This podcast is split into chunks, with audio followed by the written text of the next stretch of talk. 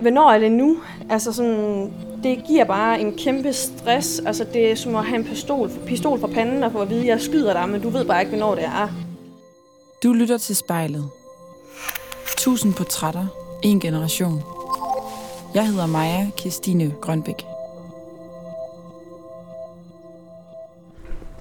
Nu er jeg lige landet i Aarhus. Jeg er kommet med tog og den famøse letbane hjem til Julie, som jeg skal snakke med foran spejlet i dag. Hej Julie, dejligt at møde dig. Hej. Tak skal du have. Julia. For fire år siden, der blev Julie student. Hun var både glad og lettet og så frem imod en tid fyldt med fester, hvor hun skulle flytte i egen lejlighed og starte på drømmestudiet. Men det blev ikke helt som forventet, fordi for fire år siden fik hun også en besked om, at hendes far havde fået konstateret kræft endnu en gang. Og denne gang en uhelbredelig en af slagsen.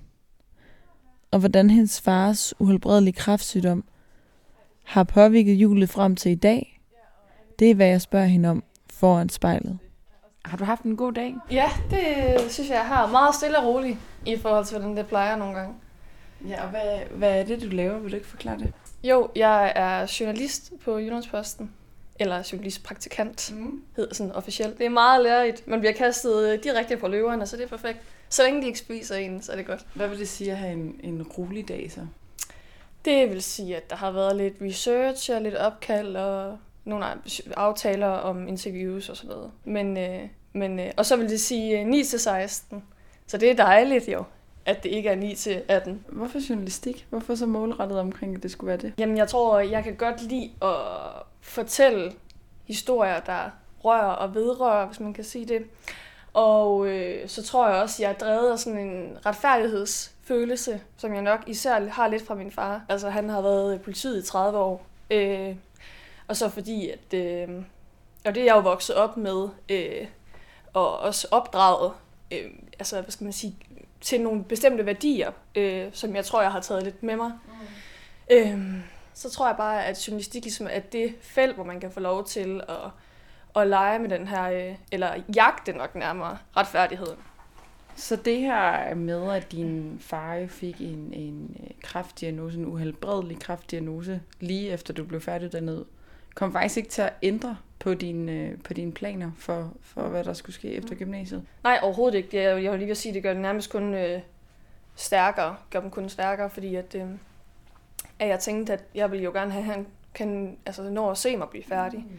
Så seks år på uni, det, det passer ikke rigtig ind i den, øh, ambition. Jeg hedder Julie, og min far har en uhelbredelig kræftsygdom.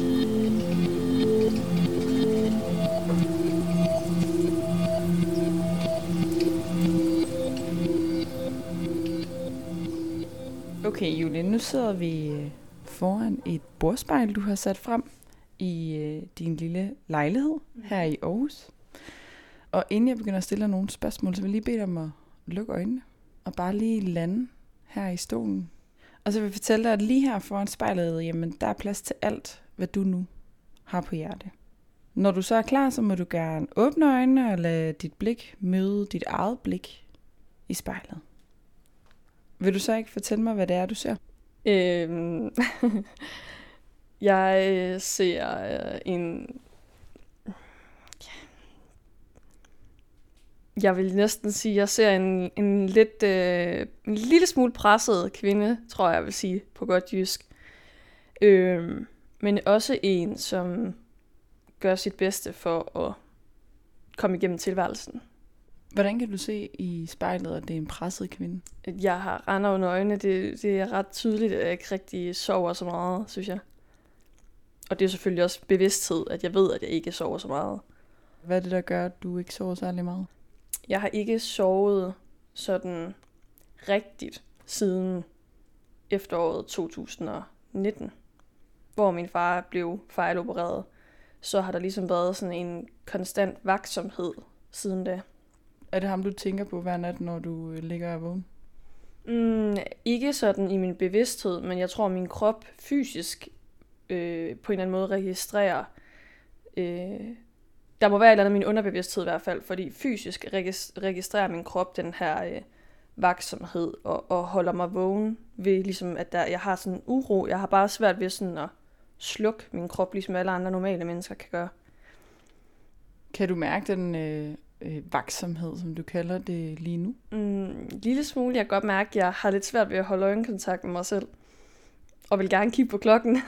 Hvorfor vil du gerne kigge på klokken? Mm, altså, det er, nok en, det er nok en del af det der med vaksomhed, men den, den vaksomhed har ligesom også rødder i en eller anden sådan... Måske i virkeligheden går hånd i hånd med en eller anden form for en, for en, for en, for en post-stress øh, kan man sige, efter det, der skete dengang. Så jeg er nok bare hele tiden sådan lidt, øh, hvad nu, hvad nu, hvad nu, hvad skal jeg ske nu, hvad skal der ske nu? Videre, videre, videre, hele tiden.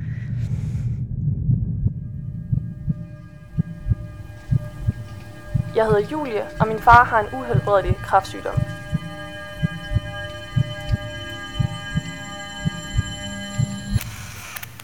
Julie, vil du ikke uh, tage os tilbage til 2018?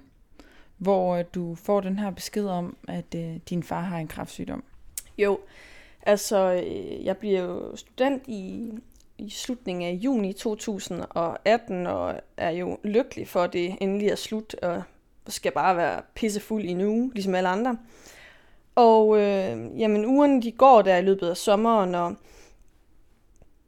jeg begynder at få nogle kontroverser med min mor, som er meget sådan teenage-relateret nok også sådan lidt, øh, vi går hinanden lidt på klingen sådan politisk og sådan noget. Og, og øh, så på et tidspunkt, øh, det er nok slutningen af juli, det vil sige en måned efter jeg er blevet student, så er jeg hjemme ved en af mine rigtig gode veninder, og øh, jeg havde nogle dage inden diskuteret med min far, om, om jeg skulle øh, flytte hjemmefra, flytte øh, i en bitte lejlighed i, øh, i Viborg, komme lidt væk fra min mor og ligesom øh, statuere et eksempel omkring, jeg kunne sgu godt klare mig selv, og nu skulle hun bare se. Øhm, så min far han skriver, at øh, jeg kommer lige forbi og henter dig, og så tager vi hjem til mor og snakker. Og så tænker jeg, så nu skal den bare have, nu skal vi rigtig diskutere det her, og jeg er bare sådan helt kampklar for, for den her diskussion. Og så kommer vi ind ad døren, og jeg kan se ved spisebordet, at min storebror sidder der. Og så var jeg sådan, hvad fanden laver han her, og hvorfor skal han være med, og det her, det skal jo handle om mig som en anden selvcentreret teenager. Okay, så I skal til at sætte til bordet. Du er overrasket over, at din bror er der, fordi at du regner med, at de skal snakke om, at, at du skal til at flytte hjemmefra. Men hvad er det så, at din far han siger?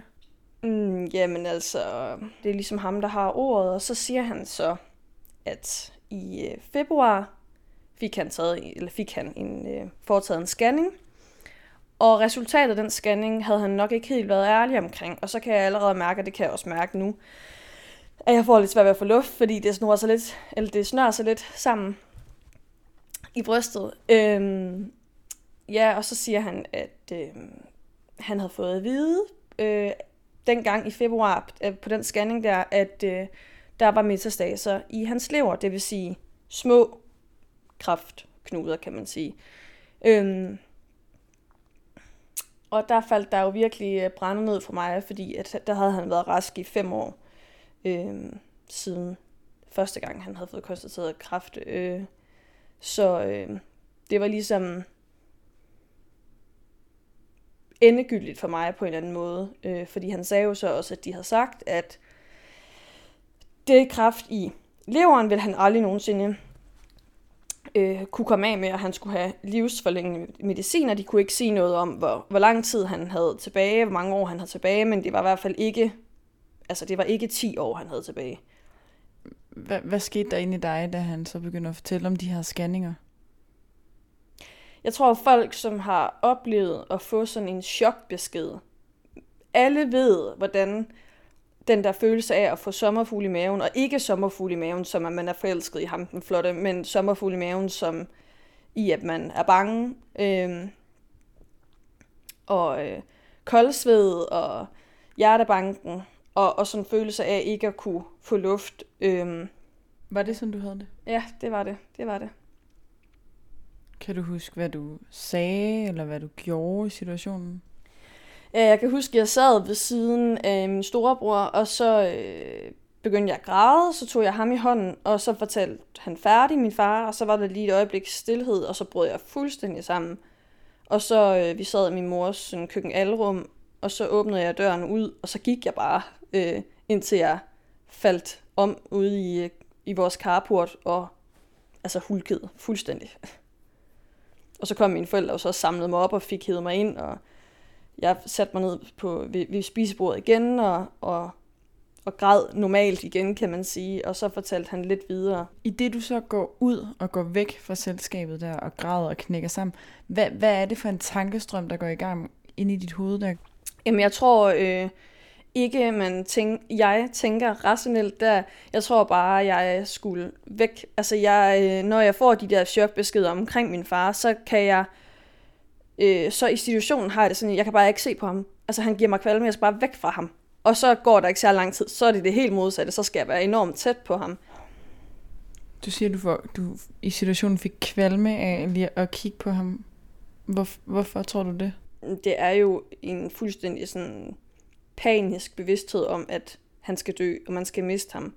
Jeg skal miste ham. Og jeg tror faktisk, det kommer lige til mig nu, at jeg kan huske, at noget af det aller, den, de, en, en af de allerførste sådan, konkrete tanker, jeg tænker i den situation, han kommer aldrig til at følge mig op ad kirkegulvet med den mand, som jeg elsker og skal giftes med.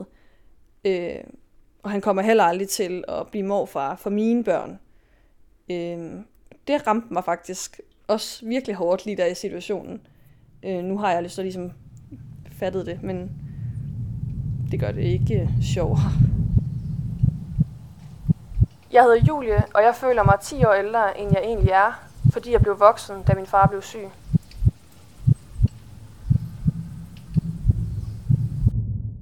Når du lige kigger på dig selv, mm.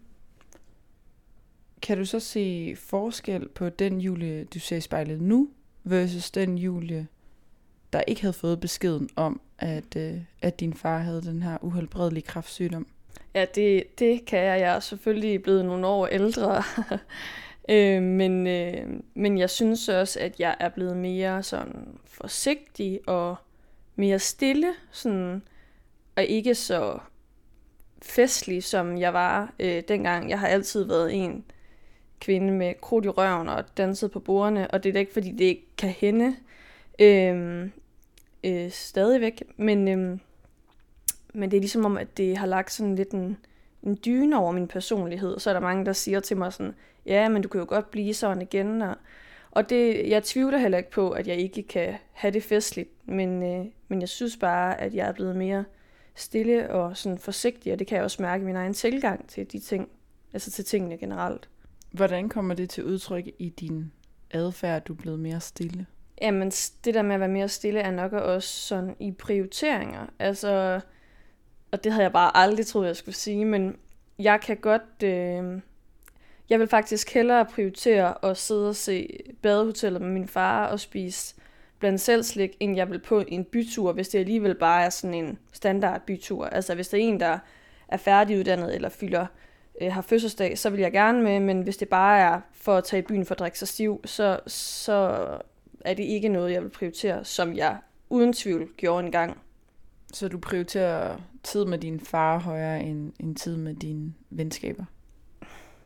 Ja, det er jo svært at stille op over for hinanden, men hvis jeg lige skal reflektere over det et kort øjeblik, så, øh, så ja, det gør jeg sgu nok. Altså, Ja, fordi jeg vil jo også for eksempel gerne ud og rejse, rejse, men noget af det, som holder mig tilbage for det, det er jo sådan en frygt for, at der skulle ske noget, mens jeg er væk, som jeg ikke, altså med ham, som jeg ikke vil, øh, altså jeg ved så, at hvis der sker noget med ham, mens jeg er væk, så vil jeg ikke kunne tilgive mig selv. Så alle de beslutninger, jeg tager, de er målt op imod det, at der er noget med min far og min egen sådan øh, fremtidige samvittighed. Fordi han synes jo bare, at jeg skal gøre, hvad jeg vil. Men, og det gør jeg også, men det er svært ikke at have det med i baghovedet. Og jeg gør ikke, altså jeg tager ikke en beslutning med henblik på at please ham. Jeg tager en beslutning med henblik på mine egne følelser. Men det er bare uundgåeligt, at han har blandet meget ind i mine følelser. Nu bor du her i Aarhus, og din far han bor i, i Viborg. Er det hver anden weekend, eller er det hver weekend? Hvor, hvor tit er du hjemme og besøger ham? Altså nu er det nok blevet sådan, at det er faktisk er hver weekend, jeg er hjemme ved ham. Øhm, jeg tror, der er kommet lidt en rutine i det. Så kommer han herud og, og henter mig, og øh, han kommer faktisk øh, her senere, hvor vi skal spise pizza og drikke noget rødvin, og så holder vi sleepover, så sover han her, og så ser vi noget film, og så tager han hjem i morgen. Øh, og det er bare sådan en ret fin måde at gøre det på. Øh, og jeg tror også, at vi begge to har enormt meget behov for det samvær, fordi vi ja, spejler os så meget i hinanden. Altså det er ikke kun mig, som, som spejler mig i ham. Det er lige så meget ham, som ser sig selv i mig. Hvad er det for en øh, fejloperation, han har gennemgået? Øh, lidt over et års tid efter, i efteråret 2019, der skulle han opereres. Øh, han skulle have fjernet de der metastaser. Og øh, det fik han at vide, man kunne gøre ved at øh, stikke sådan en nål ind i øh, leveren, og så brænde de her små metastaser væk. Var det for at forlænge hans levetid, fordi den kunne ikke fjernes hele kræften? Er det ikke rigtigt forstået? Jo, det er rigtigt forstået. Den kunne ikke øh, fjernes, men, men der var ligesom en lidt større metastase, og så var der fem minimetastaser i leveren. Og det var så de her fem minimetastaser, man kunne fjerne ved at brænde den væk, og så ville der så stadigvæk være den her lidt større metastase, som man ikke ville kunne fjerne, men man ville kunne øh, ligesom have en status quo-situation på den ved at, at give ham det her livsforlængende medicin. Men det går ikke helt som planlagt. Hvad er det, der sker? Jamen, øh, det der sker, det er, at mm, han så der om natten, lørdag nat, får det rigtig dårligt. Øhm, og min papmor der siger så til nogle sygeplejersker, at de skal øh, gøre noget, men de siger så til, til hende, at det, det nok bare er ligesom eftervirkningerne af den her operation. Øhm, og det viser sig jo så, at det ikke kun eftervirkninger, det er fordi, man er kommet til at brænde hul på mavesækken, så det vil sige, at alt det indhold, der er i mavesækken, det står så ud i buhulen. Og min fars lunger er klappet sammen, og han har fået blodforgiftning. Så han er på godt jysk ved at, ved at krasse af, simpelthen. Og på det her tidspunkt er jeg jo uvidende om, hvad der foregår, øh, og sidder hjemme i min lejlighed, øh, og undrer mig så lidt over, hvorfor han ikke svarer på mine beskeder, og min papmor heller ikke svarer på mine beskeder. Så ringer min mor så øh, og siger, øh, ja, der er sket det, der ikke skulle ske. De er kommet til at brænde hul på fars mavesæk. Og så bryder jeg fuldstændig sammen øh, øh, i telefonen, fordi jeg tænker, hvad betyder det så? Hvad er det, din mor ringer og fortæller dig, andet end at, den her operation er gået galt? Hvad, hvad, hvad, hvad vil det sige, at den er gået galt? Jamen, jeg får ikke mere at vide på det tidspunkt, udover det her med, at de har brændt hul i hans mavesæk. Men jeg ved jo godt, hvad klokken har slået, fordi min far havde fortalt inden, øh, at det var det, som kunne ske i yderste, altså hvis det virkelig gik galt, men, men de havde forsikret ham om, at det kunne ikke ske, for det var sådan noget, jeg tror, de har sagt en til en million, altså sådan, det, det, er, nem, det er nærmest umuligt, at det ville ske. Øhm, så jeg vidste jo godt, da hun sagde, at de havde kommet til at brænde hul i hans mavesæk, at så var det nok, øh, altså så, så betød det, at han var i livsfare. Jeg hedder Julia, og jeg har taget min fars udløbsdato på mig.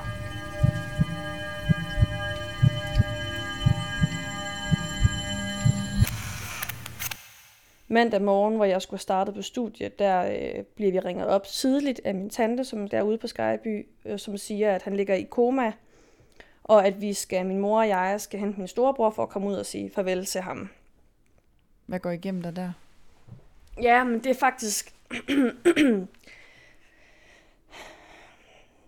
altså det, det, det lyder lidt mærkeligt det her, men for første gang, da vi sad her på sengen, og min tante siger der i telefonen, at de har opereret 6 timer om natten, og nu ligger han i koma, og vi skal komme ud og sige farvel. Så begynder jeg selvfølgelig at græde og, og, og så videre. Øhm, men så bagefter, så finder jeg mig selv i en situation, hvor jeg bliver ramt af sådan en ro, som jeg ikke har haft altså de sidste 10 år eller sådan noget. Som om sådan en følelse af, at nu er det bare slut. Og nu er, nu er, nu er kampen ligesom slut med alt det her øh, sygdom og øh, frygt, og nu er der ligesom blevet sat et punkt som sådan en, en tomhed, men også en eller anden sådan føltes det, altså sådan at kunne, kunne trække vejret igen. Det lyder så kynisk at sige, kan, kan jeg fornemme. Men det var virkelig, altså det var, det var fandme sådan, jeg havde det.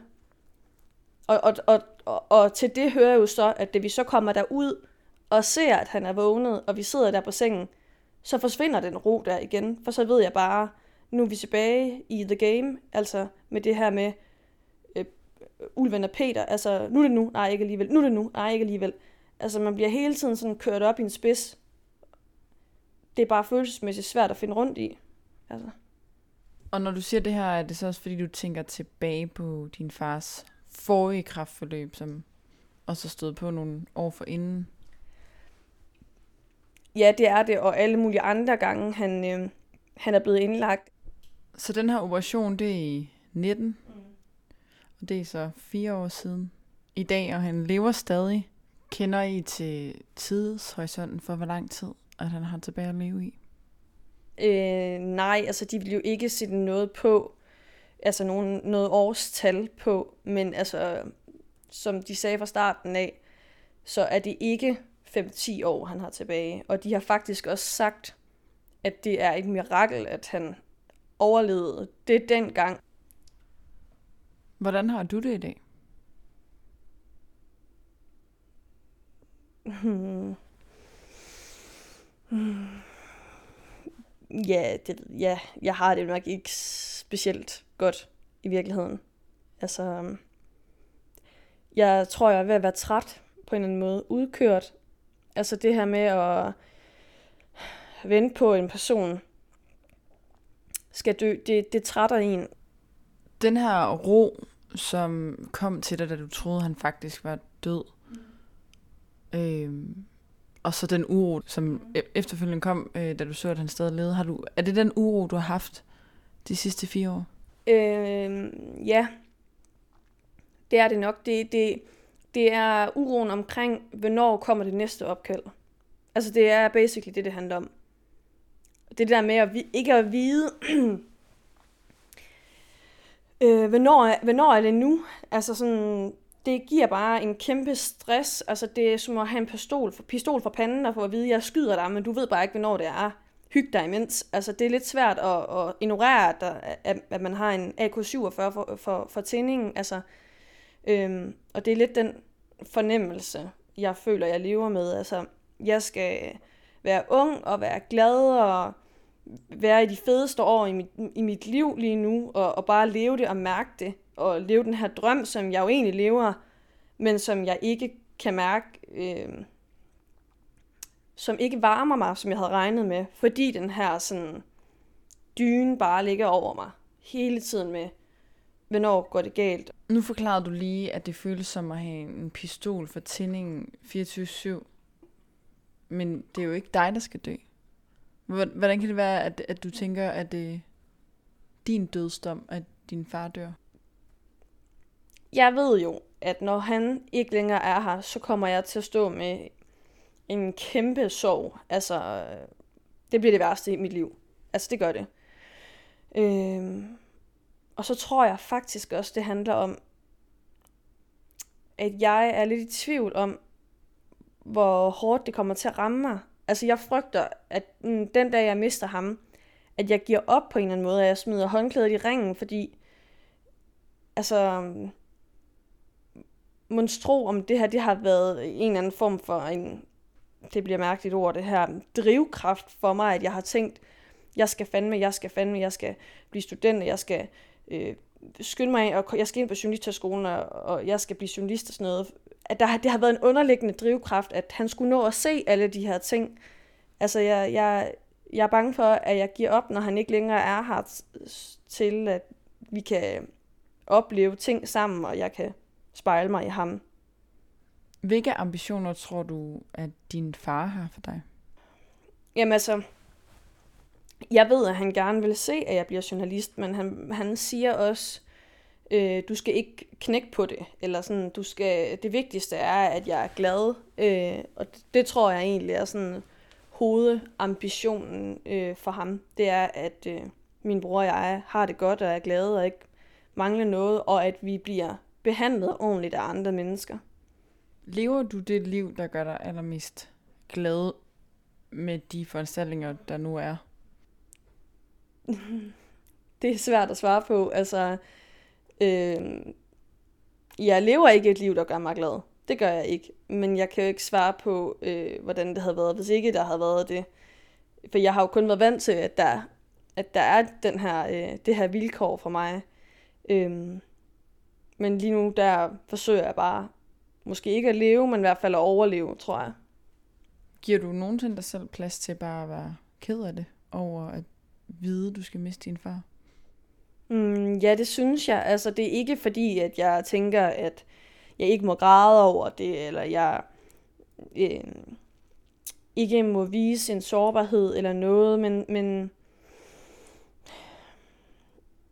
jeg tror, hvis jeg ligesom sådan rigtig skulle bare give mig selv plads, så, altså, så vil jeg ligge mig hen på sofaen, fordi smerten er så stor, at det ikke er til at se i øjnene. Altså, det er ikke, det, jeg kan ikke være i det. Eller sådan.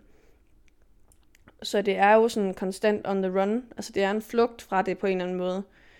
Øh, jeg, er be, jeg er bevidst øh, omkring det. Jeg vil gerne tale højt om det, men det er nok med en eller anden form for en, en armslængde.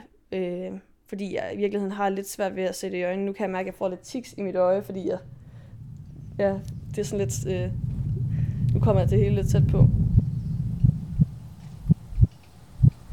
Jeg hedder Julie, og det sværeste med min fars uhelbredelige kræftsygdom er, at jeg ikke har nogen at spejle mig i om 10 år. Generelt, når jeg sidder og snakker med det her, så får jeg jo en, en meget klar, et meget klart indtryk af, at du, du er meget ambitiøs, og du vil gerne opnå din, din mål. Mm. Du fortæller mig også, at du ikke har det godt, mm. øh, fordi du lever med den her frygt mm. og sorg. Er du ikke bekymret for at gå ned med angst, stress, depression, hvad man nu kunne kalde det? jo, det, men altså det, du kan se meget medicin, der ligger derovre, altså det der er en årsag til jo, altså det, det, det har jeg jo nok, altså det har jeg jo. Øh, ja, punktum. Hvad tror du, der skulle til for, at du lever det liv, der gør dig glad, som, som var det, din far har sagt, at han også ønsker for dig? Mm. Jamen, det ved jeg ikke. Altså, jeg vil, jo, jeg vil virkelig, altså, jeg vil virkelig ønske, at den her sådan, hvis jeg øh, kunne få, hvad jeg ville have i verden, så ville jeg gerne sove om natten og have den der ro og ikke være så bange hele tiden. Øhm, for det er nok det, der gør, at jeg ikke har det særlig godt men det er bare nok uløseligt forbundet med, at han er syg, øh, tænker jeg. Så det er der bare ikke noget at gøre ved. Og det er, jo, det er jo det her, der er kernen, fordi altså, hvordan lever man, hvis man bare overlever? Altså, det er jo det, som er så pisse svært i det her ventesorg, det er, at, at man skal have det godt, samtidig med, at man ved, at nogen skal dø. Altså, det kan man, det, åh, det er så svært. Er der en del af dig, der ser frem til, at din far faktisk skal dø? Ikke, øh, ikke noget, jeg kan... Øh, nej, det tror jeg ikke. Jeg, lige nu er jeg mere bekymret. Jeg er faktisk enormt bekymret for mig selv øh, mentalt. For hvad, hvad, jeg, hvad jeg stiller op den dag. Og jeg tror også, det... Jeg tror, mit mantra lidt har været... Øh, jeg har taget hans udløbsdato, som jeg kalder det, altså hans dødsdom, til mig, til mig og tænkt, nu skal jeg bare nå så fucking langt, jeg kan nå, mens han stadig er her. For jeg ved den dag, jeg får den besked, og det her siger jeg med udgangspunkt i alle de andre foruroligende beskeder, jeg har fået, så ved jeg den dag, der kommer jeg til at ligge mig på sofaen, og det kommer jeg til at gøre i et år eller to. Det bliver sådan en eksplosiv, depressiv tilstand. Det, jeg, bliver i hvert fald, jeg bliver i hvert fald mere syg, end jeg er i forvejen. Hvad får dig til at sige det?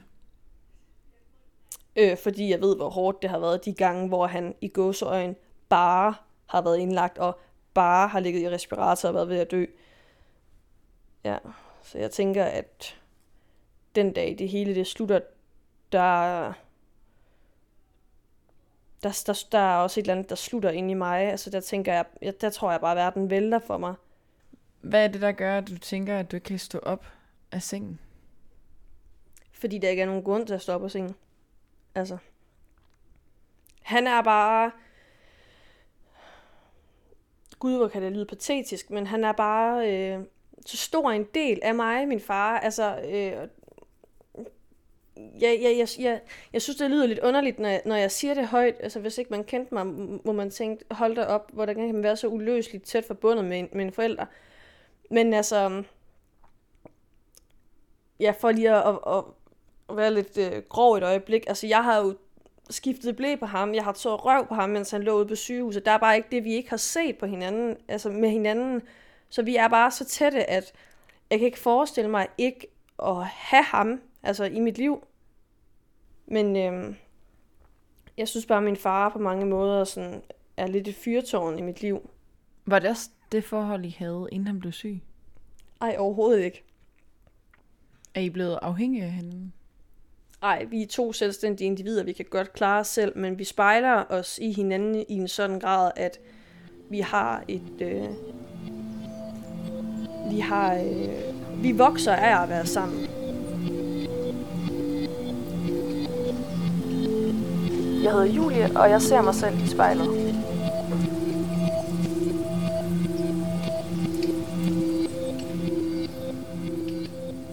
Du fortalte, at du har nogle ting, du gerne vil nå at opleve med din far. Hvad er det, at det er? Altså, hvis helbred ikke var en begrænsning, så, vil jeg, så tror jeg, at det største, det vil være at komme til Italien. Øhm, tilbage til Italien. Øhm, det er sådan lidt et lille hjertebarn for min far og jeg. Italien, der, der er en eller anden ting med det land. Også fordi det står for en masse ting, som vi gør sammen. Altså nu her senere skal vi have italiensk mad og en plads rødvin det er bare sådan, det er sådan lidt vores øh, sekundære identitet. Det er en eller anden lille latino, der bor inde i os begge to, tror jeg. Hvis du lige tager et øh, kig ind i spejlet, mm. og du forestiller dig, at du ser dig selv, mm men 10 år frem i tiden, hvor din far måske ikke er her mere. Hvem er det så, du gerne vil kunne se i øjnene? til den tid? Mm. Jamen, jeg vil gerne, øh, jeg vil gerne se på en kvinde, som har styr på øh, sin fars livshistorie, faktisk. Det er næsten noget af det, der er mest vigtigt for mig. Øhm, og så vil jeg jo ønske, at jeg også kunne se på øh, mig selv, som var i som er i besiddelse af øh, et dokument, hvor der står de vigtigste værdier, som min far gerne vil give til sine børnebørn. Og jeg ville også gerne, hvis jeg var i besiddelse af en bryllupstale til mig fra min far. Men det får jeg ham sgu nok ikke overtalt til, men øh, men det vil jeg gerne. Det vil, det vil betyde rigtig meget for mig, hvis jeg kunne læse en tale op til mit eget bryllup, som var skrevet af ham. Huha. og hvordan håber du på at have det på det her tidspunkt? Jeg håber på, at jeg ligesom... at jeg håber på, at han lever videre i mig. Det ved jeg, han gør. Øh, men, men jeg håber på, at jeg kan mærke. Jeg håber på, at jeg øh, har fundet en, en eller anden form for ro at jeg øh, laver noget hver dag, som jeg holder af, og at jeg husker at passe på mig selv, Øh, og at jeg har et øh, fortsat tæt forhold til min mor, og, min, og jeg er blevet endnu tættere med min bror også. Ja. Nu bliver det lidt meta, men hvis nu 10 år ældre Julie mm. kunne give et råd til Julie, der sidder lige her, mm og alt det, du går igennem lige nu, mm. hvad tror du så, det vil være?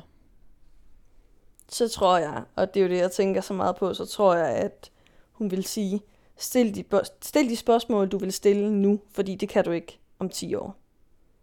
Og nok også noget med, øh, prøv lige at skrue lidt ned fra tempoet, øh, Mrs. Altså, du er kun 23. Men det er jo lidt svært, når man føler, jeg føler jo, at, at jeg føler jo, nu bliver det meta-meta, jeg føler jo, at jeg nu er, hvor jeg vil være om 10 år. Altså jeg føler jo nu, at jeg er 33, hvis ikke jeg er ældre, ikke? Hvorfor tager du det ikke bare lidt med ro? Det er fordi, jeg har adopteret min fars udløbsdato. Øhm, det, det, det, det tror jeg, at det er det. Er din fars helbred vigtigere end dit eget helbred? Nej, der er ikke nogen, der er vigtigere end nogen, tror jeg ikke. Kan du forstå, hvorfor at jeg kommer til at spørge om det? Det er nok fordi, at man at udefra kommende vil tænke, at jeg tager beslutninger i forhold til, hvad jeg tror vil gavne min far, eller hvad jeg tror, han gerne vil have, eller sådan af hensyn til ham i virkeligheden. Og jeg tager, jeg tager mere beslutninger øh, ud fra, om jeg kan se mig selv i øjnene om 10 år. Hvis du eller en du kender skal være med i spejlet, så skriv til os på Instagram.